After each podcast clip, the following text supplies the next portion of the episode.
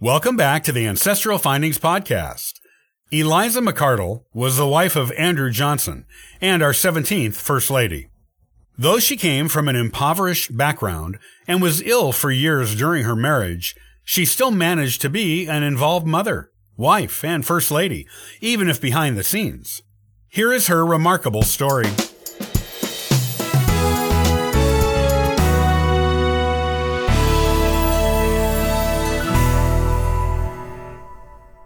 Born October fourth, eighteen ten, Eliza McCardle would become the wife and First Lady of U S President Andrew Johnson.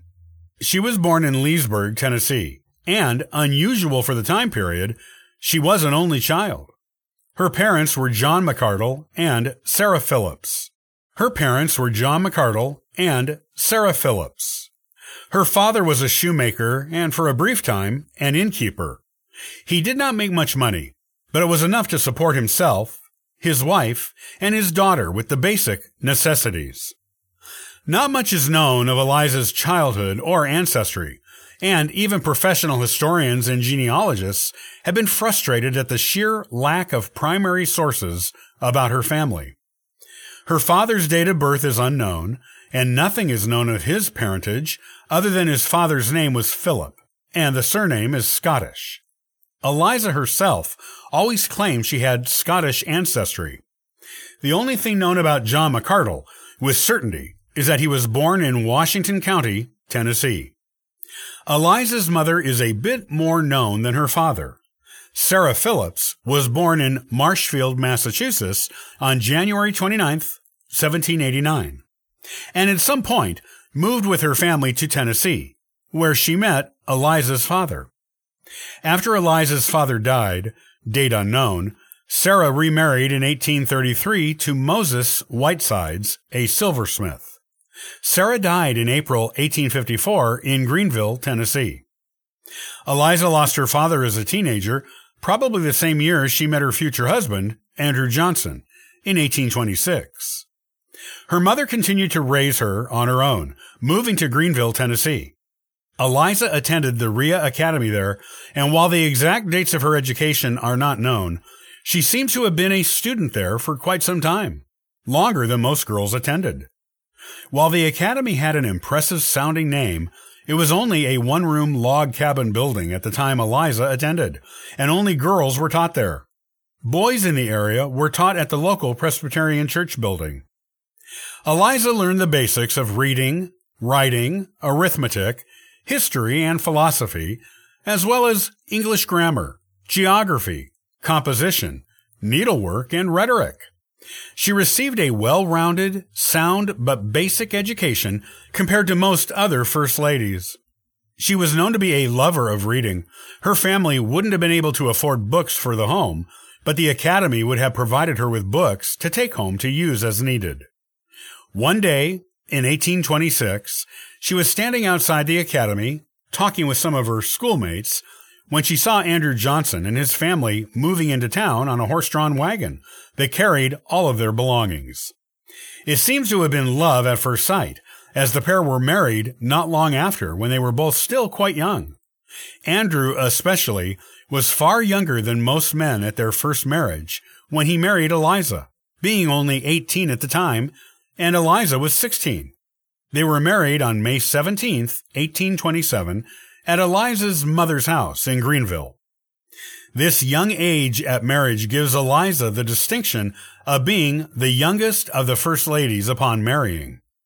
No other was or yet has been as young as she when they wed for the first time. As she had been attending school, Eliza was much better educated than Andrew Johnson. She could read, write, and do arithmetic, and Andrew was just beginning to teach himself to read and spell a little bit when they got married. He was barely literate at their wedding. In fact, Andrew Johnson never went to school. Instead, Eliza taught him math and writing while he continued to teach himself to read. They did these lessons together during the early years of their marriage, while Andrew worked in a tailor shop, and Eliza read aloud to him in the evenings at home together. Eliza and Andrew had five children together, three boys and two girls. All lived past childhood, but only three outlived Eliza. Their daughter, Martha, who was their first child, also lived the longest of any of the children, to seventy-three years old. Their second child, Charles, died thirteen years before Eliza at the age of thirty-three. He was an assistant surgeon for the Union during the Civil War and was thrown from a horse and killed during the war. Their daughter, Mary, lived seven years past Eliza to age fifty-one. Their son, Robert, died seven years before Eliza, committing suicide at age thirty-five due to issues with alcoholism. Their son, Andrew Johnson Junior, died three years after Eliza at the age of twenty-seven due to unknown reasons, but likely tuberculosis, like his mother. He began showing symptoms as a young man. When Andrew became involved in politics, Eliza was supportive of him and his ambitions. However, she herself did not like making public appearances. She was also in poor health by the time Andrew became president, suffering from tuberculosis. She left most of the White House hosting duties to her oldest child and daughter, Martha, while she mostly stayed in her bedroom. Eliza made two official public appearances as First Lady. One was at a reception for Queen Emma of Hawaii in eighteen sixty-six, and the other was at a birthday celebration for Andrew in eighteen sixty-seven. She did, however, make an attempt to at least make an appearance near the end of most White House social functions and to personally meet heads of state, and members of the public wrote to her, though she usually had her daughters handle her correspondence for her.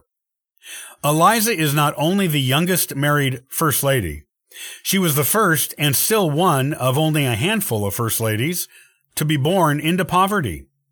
The vast majority of First Ladies have come from wealthy and influential families that made up the early American high society. The future presidents, likewise, mostly moved in these cities and were born in positions where they had power and influence from birth, which made the path to the presidency relatively easy for them.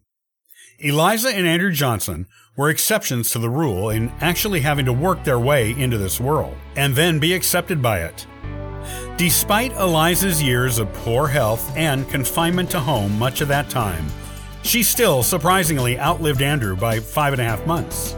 She died of tuberculosis on January fifteenth, eighteen seventy-six, in Greenville, Tennessee.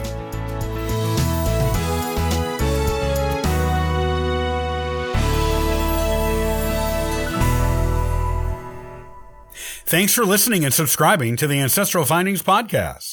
Check out ancestral findings dot com and download a free genealogy ebook and sign up for the weekly historical postcard giveaway. I hope you have a wonderful day and happy searching!